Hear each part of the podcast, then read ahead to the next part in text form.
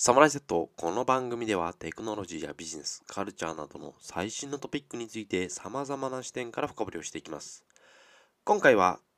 全3回にわたってお送りしてきた旅シリーズの最終回となるベトナム後編となります。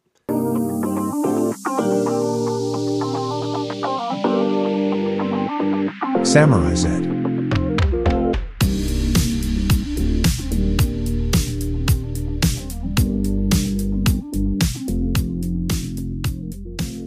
始まりましたサムライ Z、 今回第57回目、前回ですね、収録できなかった、入りきらなかったベトナム後編ということで、話していきたいと思います。パーソナリティのゆうすけとです。はい、というわけで、はい、前回入りきらなかった、入りきるかなと思ったんですけど、入りきらなかったので、前の回ぜひ聞いていなかった人は、聞いてからこちらに戻ってきてもらえばなと思います。最新のその入国出国的状況とか、あとベトナムのその交通事情について話したりとか、はい。あと第55回で話したゆうすけの旅の理論編を実際にこう実践してみて、一つにマッチングアプリを使った現地人との触れ合い方法みたいな。触れ合い方法って言うとなんか、言い方良くないかもしれないけど、その交流の、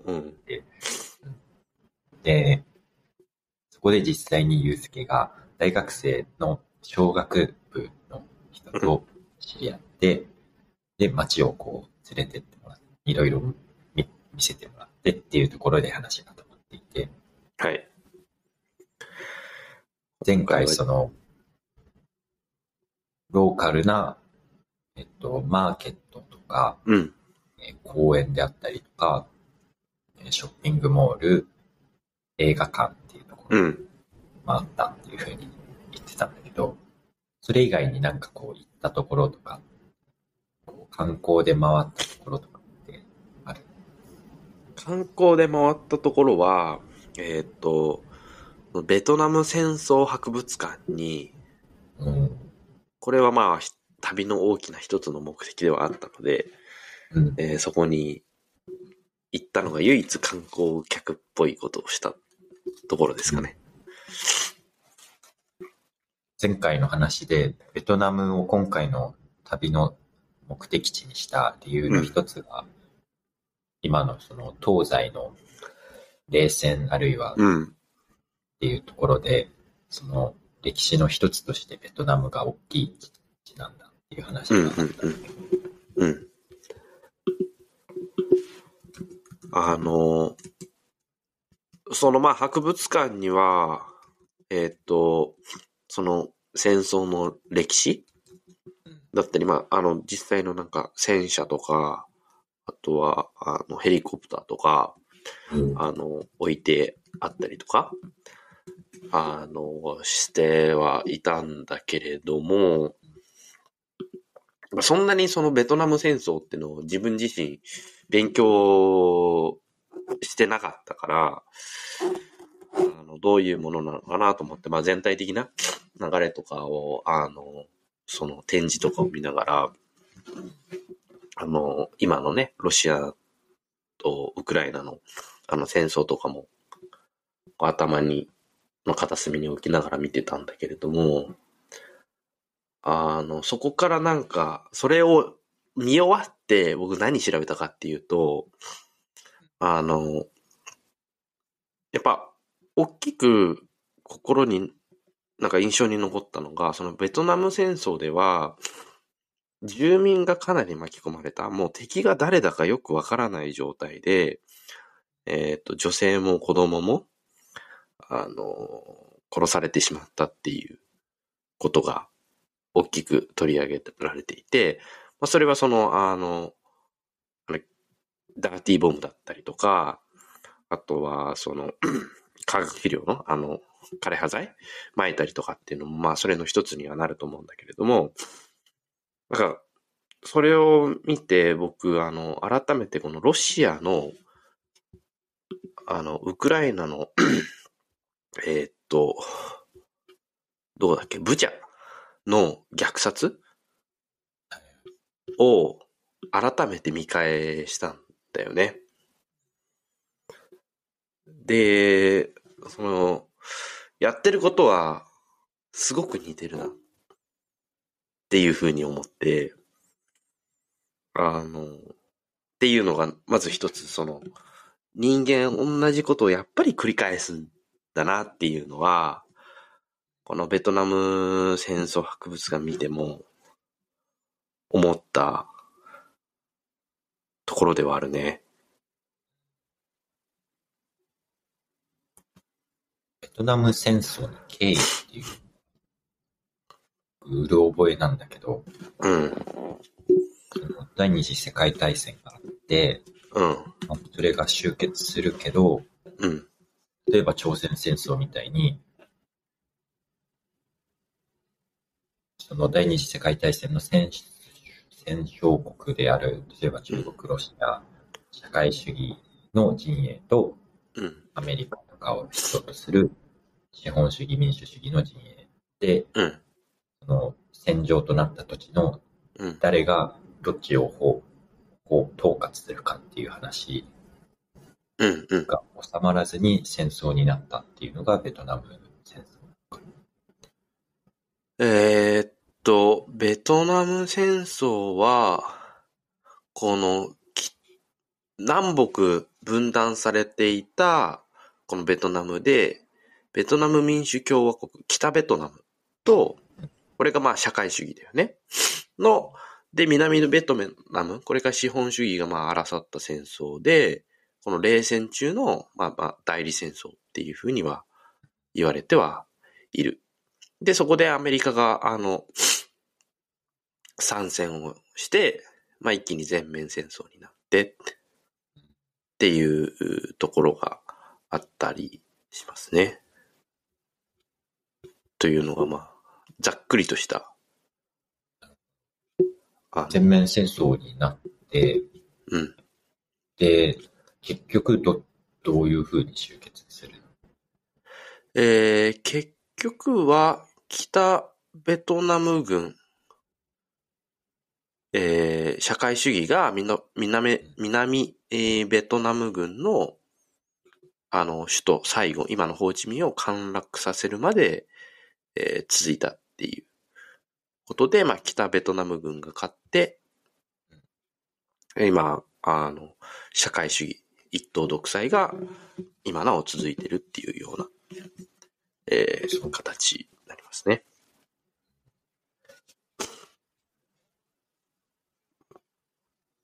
やっぱりこのゲリラ戦っていうのがまあ大きかった、よく言われてる話だけれども、ゲリラで、苦戦して、どこから出てくるかわかんないから、戦車を使って、アメリカは戦ったので、それ戦車がゲリラには向いてなかったとか、その結構念入りにその博物館でも展示してあったけど、その航空機をどう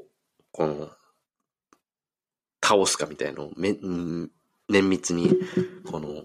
作戦を立ててうまく攻略してたっていうようなのが書かれてはいましたね。やっぱりその戦争の後遺症っていうのが大きいなというふうにはやっぱり見てて思ってて、もちろんその人もそうだけれども、まあ、枯れ葉剤撒いた後のその、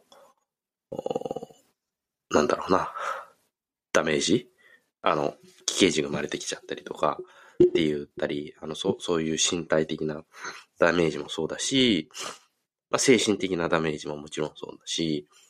生態系っていうところのダメージっていうのもまあ大きいよね。あとは地雷だったりとか、そういうのをまあやっぱ博物館でこの実際の写真とか結構展示してあったりしたんだけど、それを見るとなんかそれを見ないと伝わってこないものっていうのはあるなっていうのは改めて感じたところではあるかな。だからこれが、まあ、このウクライナがどうなるのか、ウクライナが全面勝ってってなるのか、ロシアが勝つのか、それともなんか分割されるのかとか、それによってそのウクライナ内部でのその経済システムだったり政治システムだって変わってくるだろうし、EU の中でのあのパワーバランスとかっていうのもまあ変わってきたりすると思うので、そこはこの過去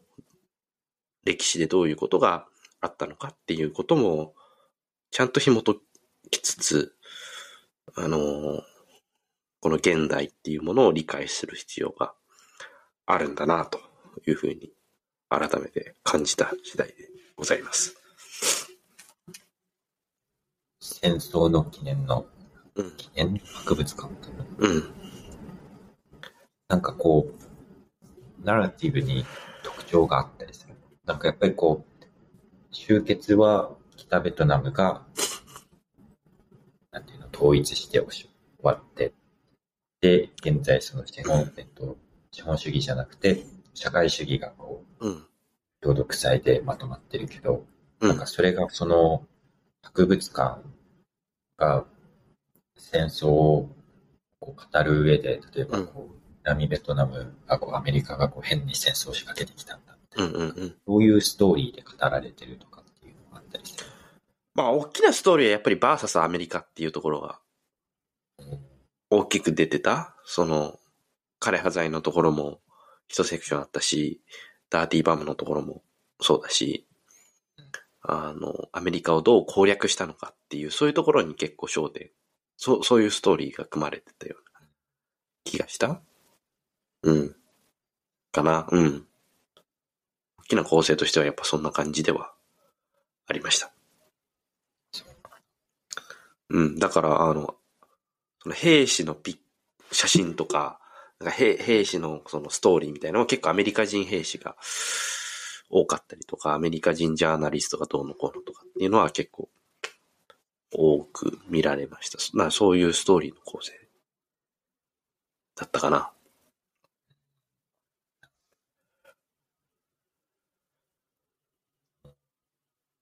政府は社会主義で、実際に一党独裁で、まあ、中国みたいなところがあるっていうふうに言ったけど、経済はそこまで共産主義みたいな感じで、制限、何かこう経済とかその国民の生活に制限とかってあったりする？ベトナムの中で。そんなにないとは思う。一党独裁で、まあ例えばなんか国家転覆罪みたいな、政府批判しちゃいけないよとか言ったりするんだけれども、まあ、自由主義経済を、まあ、1980年代に、まあ、この取り入れて、まあ、個人の財産を認めるようになってきたので、なので、かなりこの経済に関しても、今は結構オープンではあるっていうところがあるかな、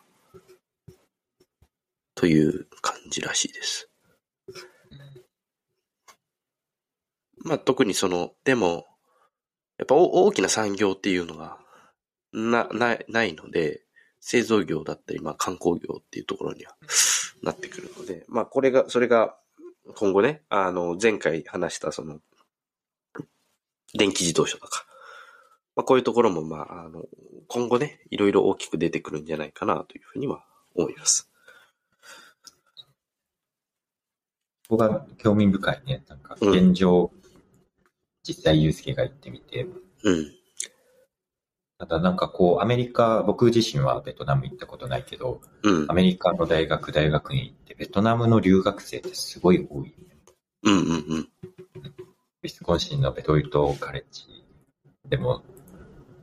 すごい一番多かったんじゃないかな、国別で言うと一時期、うん、そういう時もあったりとかして、ね、中国に次ぐ、うん、第2位ぐらいのだよね、派閥はあったね。うん、ね、アメリカに残ってる留学生も多いけど、うん、帰ってる留学生も多いから、うん、今後これから彼らが国をどう発展させていくのかっていう、うんうんうん、その成長幅を見るとすごく楽しみなところが、うん、確かにそれはあるね、うん、アメリカから見たそのベトナムっていう、まあ、それとその一時期の日本が多分そんな感じだったんだろうね、うん、とか、まあ、韓国とか、うん、だからまあベトナムもこれからそういう視点でも今後成長が期待されるんじゃないかなっていうふうには思います。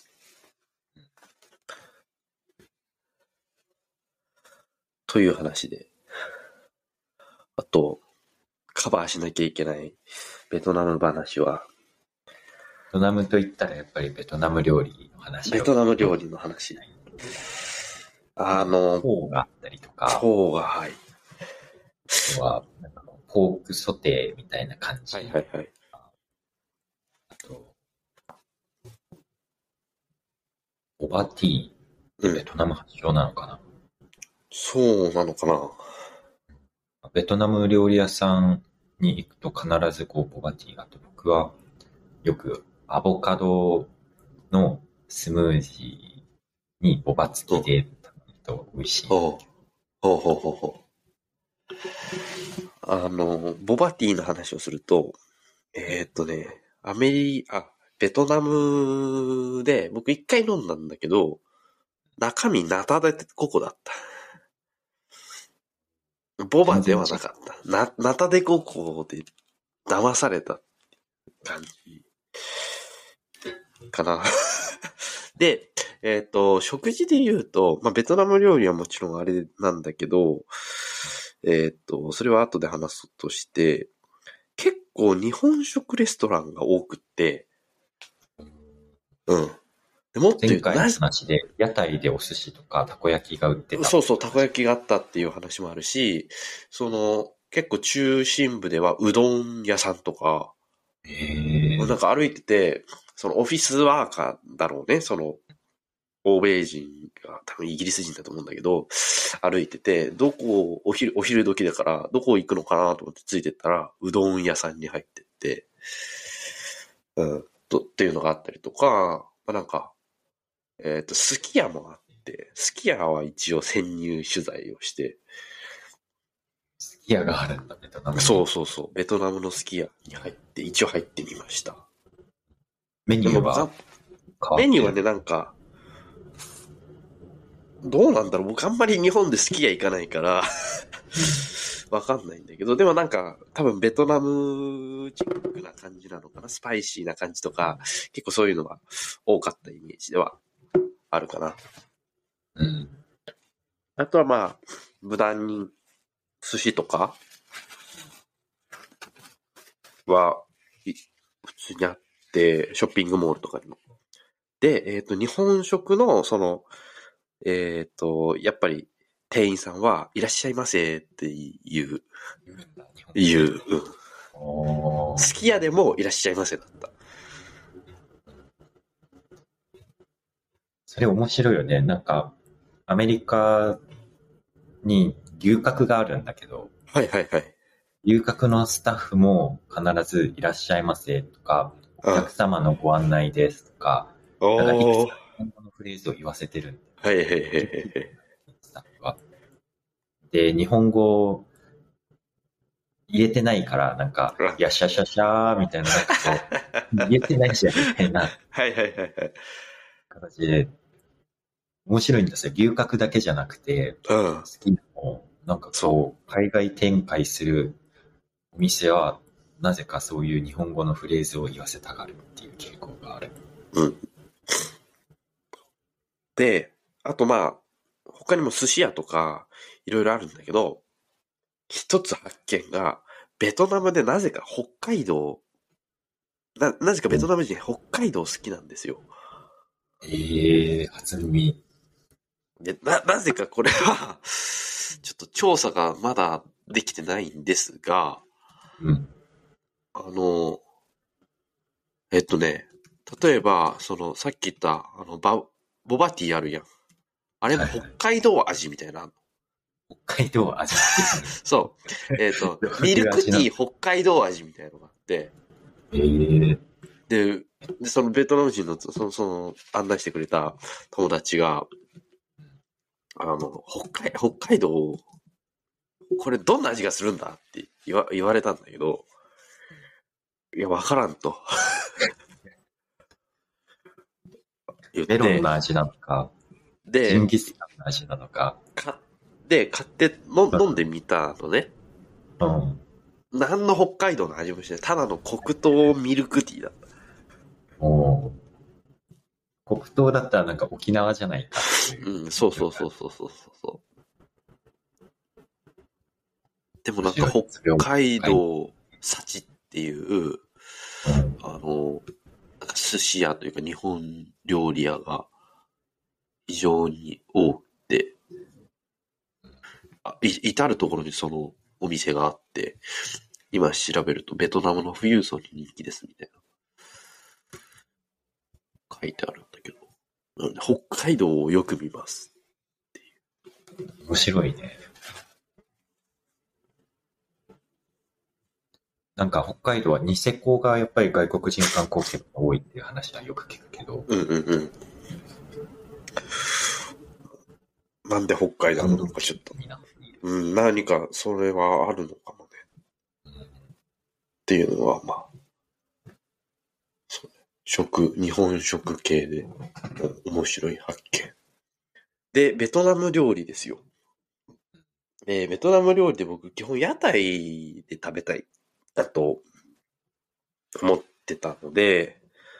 ただ看板が読めないんですよ。ベトナム語だからね。ベトナム語で何を売ってるのかわからなくて、どう注文してもいいかわからないので、僕フォーしか頼めなくってフォーはフォーって書いてあるから PHO って書いてある。そう、フォーはフォーって書いてあってで、あと、バインミーはバインミーって書いてあるから、頼めるんだけど、それ以外の頼めませんでしたっていう、正直な、はい、報告です。そうだあとは、フォーっていうの、それともファーっていう、なんか発音は、多分フォーじゃないわかんない。フォーなの。僕さ、この話したことあるかわかんないけど、ベロイトにいたときにベトナム料理屋さんが近くにあって、はい、でたまに行ってたんだけど、あるとき電話で注文したんだよね。フォーを欲しいって言ってて、フォーってなんか英語で発音してるんだけど、なぜかこう通じなくて、めっちゃフォーって言ってたら、なんかフォーのこれが4つ来て別の頼んでないんだけどみたいな、なんかまるで漫画みたいな話が現実に起きてっていうことがあって、でそれ以来もしかしてファーって発音するんじゃないかなっていう僕の仮説がある。多分フォーだと思う。綴り的にもそうだと。そうですね。そうなんでフォーは屋台でも食べられると、バインミーは食べられるんですけど、それ以外はちょっと謎すぎてあまり頼めませんでしたっていう。うん。あとはなんか、頼むとしたら、例えば食堂とか、その辺のなんか、オフィスで働いてる人たちについてって、昼になると出てくるから、待ち構えて、どこ行くのかなってついていくわけよ。うん、で、着いた先のなんか食堂とかで、たまになんか、メニューが出てきて、下で英語が書いてあるから、それで、こういうやつなんだと思って、これ、ちょうだいって頼むと、出てきたりとか、あったりしたかな。あとはそのショッピングモールでベトナム料理屋みたいなとこに入ってなんかベトナムの定食みたいなの頼んで、そこでもなぜかベトナム語で喋りかけられて、飲み物注文したんだけどなんかもう売り切れだったらしくて、これ売り切れですって言いに来たんで、初めベトナム語で。で、僕が、はぁって言って、もうポカーンとしてたら、メニュー持ってきて、あ、これないんですって英語で説明してくれて、みたいな、まあことがあって、そこはやっぱり、ショッピングモールでも、外国人は僕だけだった、そのベトナム料理屋は。多分寿司屋とか行けば、とかピザとかは、外国人結構いたんだけど、あんまり人気がないのかなと思いつつ、まあ確かに、その、日本人だとナンプラーとかさ、やっぱり あっち系のその調味料ってなんか馴染みあるけど、東京にもいっぱいあるから、あんまり外国人、そうなんか欧米、ヨーロッパとかアメリカはまあ場所によってはさ、アジア人多かったりすると思うんだけど、確かに馴染みないのかななんて思ったりとか。ベトナム料理って日本人の口にも合いやすい。うん。フォーとかもなんかこう、スープの出汁が効いてるっていうのかわかんない。そうだね。僕似てたりとか。一つ気になってるのが、そのベトナム料理って結構、普通に日本でもアメリカでもベトナム料理屋さん行くといろんな種類があって、フォーをはじめ、その、例えば豚肉のソテーだったりとか、はいはい、あるいはサンドイッチだったりとか、いろいろ種類があると思うんだけど、うん、現地の人って普段どういう食事をしてるのかなっていうのが。あ、普通になんかフォーを食べたりとか、道のほら、前回話した、うん、お風呂の、椅子の高さで生活してる話で、そこで結構みんな、ご飯となんか、その、肉と野菜とみたいな定食を食べてたりとか、フォーみたいなやつ食べてたりとか、まあ、結構そういうのが多いのかなっていう印象ではありますね。じゃあ、普通に日本、アメリカでベトナム料理屋さんに行くと食べれるようなものを普段から食べてる、うん、食べてる感じ。春巻きとか普通に屋台で売ってたりとか。もちろんなんかそのビッグではないんだよね。いわゆるそのベトナム料理屋で出てくるような感じの太さではないけど、屋台で食べるような感じがあったりとか、ありましたね。あとは、コーヒーが多いんですよ。ベトナムコーヒーです。ベトナムコーヒー。ハイランズコーヒーっていう、さっき調べたらベトナムのスターバックスと呼ばれてるらしいんですが、もちろんスタバもあるんだけど、スタバ以上にハイランズコーヒーっていう、まあ、その、店が多くって、そこで、まあ、その甘い、コーヒーを皆さん飲んでるっていう感じですかね。ベトナムコーヒーは、豆はベトナム産なの？ベトナム産らしい。その、ベトナム結構そのコーヒーの生産出荷量が多いらしくって、うん、でそれでそれは知らなかった抽出してっていうあって、でもね全部甘いんだよね。全部甘いから、そのインスタントも 3-in-1 か大体 3-in-1 しか入ってなくって。ブラックコーヒーってのが基本ないんだよ。そうで、ブラックのホットコーヒーってのがなくって、うん、基本その濃いから、やっぱり濃いからまあ甘くしてるってのはあると思うんだけど、アイスしかなくって、アイスの甘いやつって僕が絶対飲まないこの2つの組み合わせなんだけど、組み合わせ、うん、しょうがないから。飲んでたっていうありますね。コーヒーもなんか面白い。なんかアメリカはアイスコーヒーっていうのがもともとなかったってどっかで読んだことがあって、特に日本でアイスコーヒーって結構有名じゃん。うんうんうん。そう。ベトナムは逆にアイスしか飲まない。アイス、まあ暑いってのもね、多分あると思うんだけど。ああ、確かにね。うん。うん、日本でもさ、ほら、夏はアイスコーヒーが売れて、冬はホットコーヒーがあって。まあ、確かに暑い時にわざわざホットコーヒー飲む人いないよなと思いつつ。とか、そうね、道とかで普通にみんな飲んでたりとかするし、あとお昼のなんか時期に結構外出たりすると、多分働いてる人たちがコーヒー休憩なんでしょうね。こう、お昼の食べた後のコーヒー休憩みたいな感じで、低いところに座って、コーヒーを飲んでるっていうのがよく見られました。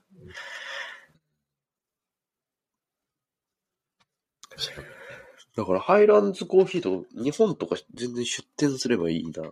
なんか輸入してる会社はあるっぽいんですけど、調べたら。別になんか日本で開いたら、ね、日本じゃなくても全然世界でいけるなとか思いつつ。ちなみにその物価っていうのはどうなの？ベトナムの物価はね、日本のね半分ぐらいかな。安いね。うん。ちょっと高いなと思うやつで。例えば昼とか食べて500円とかだから、うん、高いなと思うやつでも500円だった。多分500円、うん、500円ぐらい。ちょっとちゃんとしたところで、ちゃんとしたところっていうか、その現地の人が行くようなところで、フォーとか、フォーしか頼めないんだけど、フォーとかやると、まあ確かまあ500円ちょっと。なんでまあ多分日本の感覚で言うと1000円とか1200円とか、多分それぐらいなんだろうなっていう感じ？ゆうすけはその、現地にいた1週間ずっとフォーを食べ続けた。大体フォー。なんか歩きや回ってどっかで食べたいなと思いつつ、なんかレストランはちょっと悔しいと思うとフォーっていう。フォー選ぶ。うん。3分の2ぐらいフォーだったかもしれない。3分マジか。いやそれ言い過ぎかな。半分ぐらいフォー。その屋台で味が違ったりするの？あ、もちろん違う。どういうバラエティがある？スープが違ったりとか、具が違ったり。まあ、スープが違うし、入ってる具も違ったりするけど、まあ、ベースは一緒かな。うん、っていう、あんまり食を僕に聞かれても困るので、はい。という感じでしたかね。その、第55回のその理論編に立ち返ると、現地の人みたいな生活をするっていう風なのをゆうすけのモットーになってるけど、今回のその滞在中はどういう感じの生活スタイルだった？まあ初めの方は前半はちょっと仕事をしてたので、昼食べに行って仕事終わったらまた夜ちょっと散策してみたいな感じだったけど、後半は午前中はなんか、それこそ博物館行ったりとか、なんかいろいろ見に、歩いてだよね。歩いて、午後はハイランズコーヒーで、ベトナムコーヒーを飲みながら、なんか本読んだり、いろいろ考え事したりして、で、フォーを食べて寝るっていう、そういう感じです。ジョギングに行ったりとか。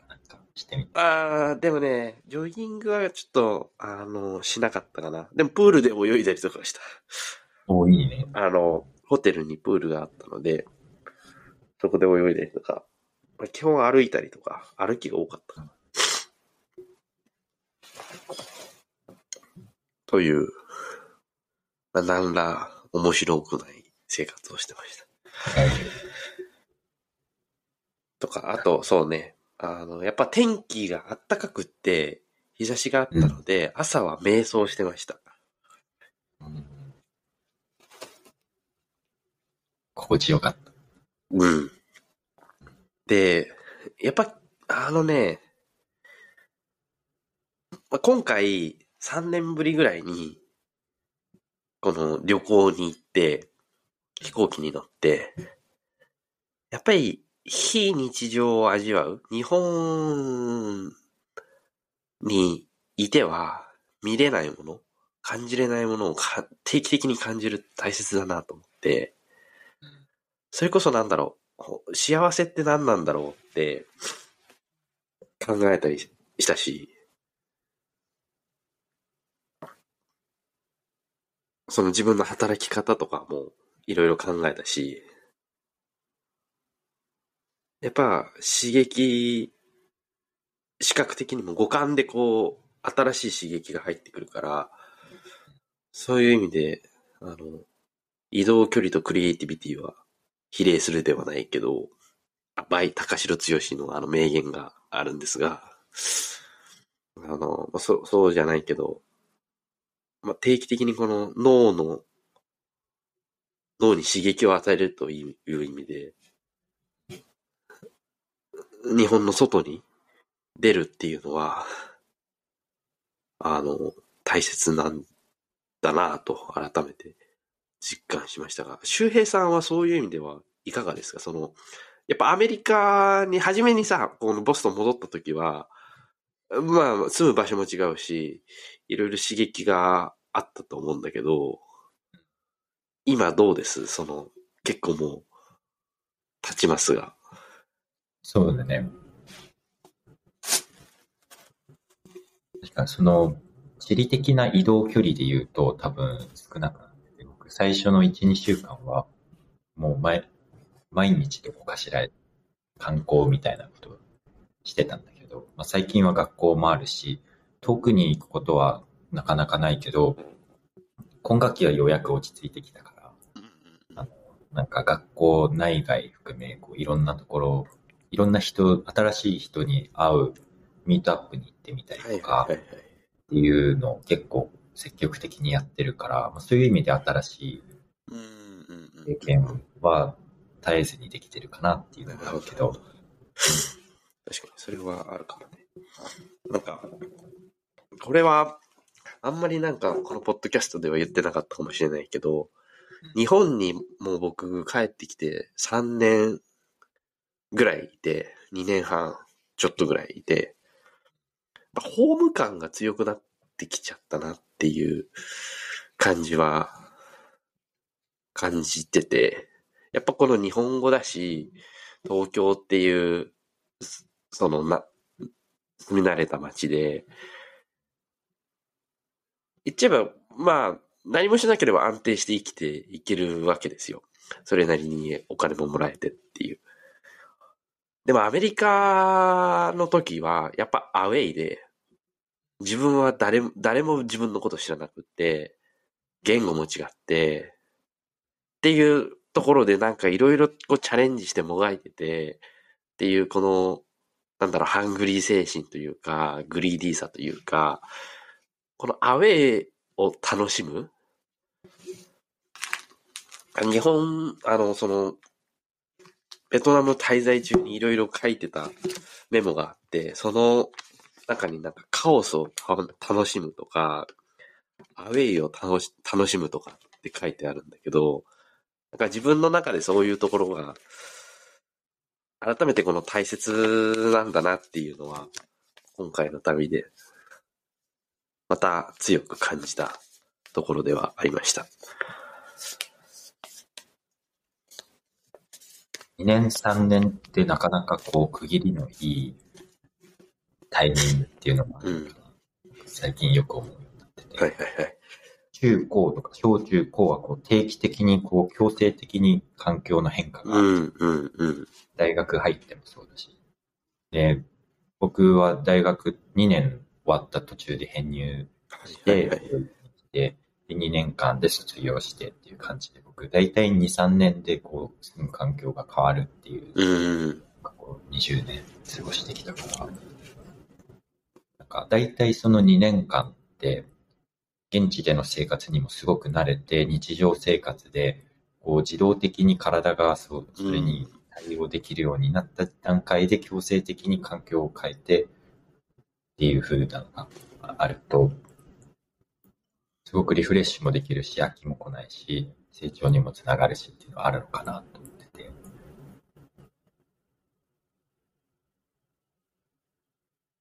そういう意味で、今回、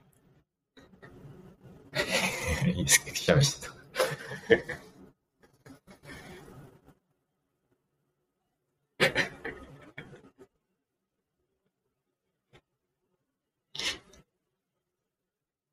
ベトナムで、そういう意味で今回ベトナムで1週間まるっきり新しい経験をして、ちなみになんかこう、じゃあ次こういうところに行ってみたいなとか、そういうところ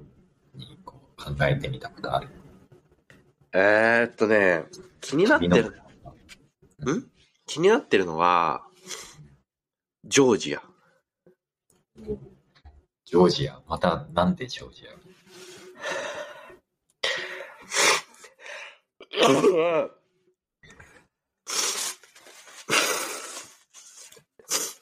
ジョージアはですね、ノマドワーカーの天国と言われてまして、ま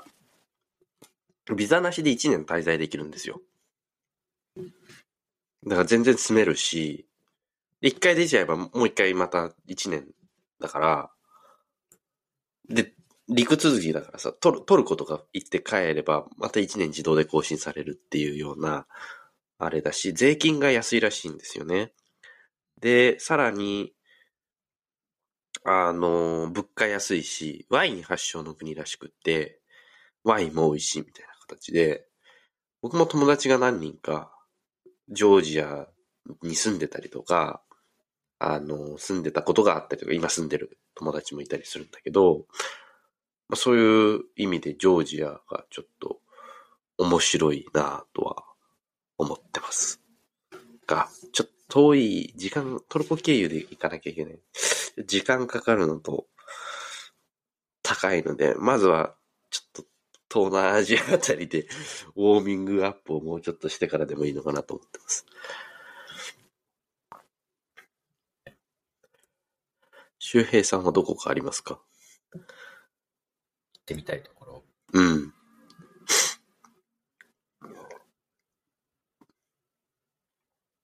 今なんか一番最初に頭に浮かんだのがモロッコが浮かんだ。その心は。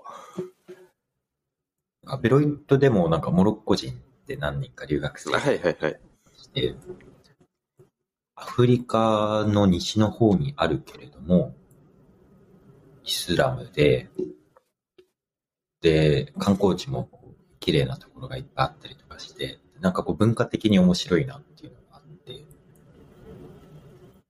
アフリカいつか行ってみたいなと思うんだけど、その第一歩としていいんじゃないか。確かに。そうだね。モロッコ。では、このポッドキャストで、ジョージア編、モロッコ編が聞けるように頑張りましょう。そうだね。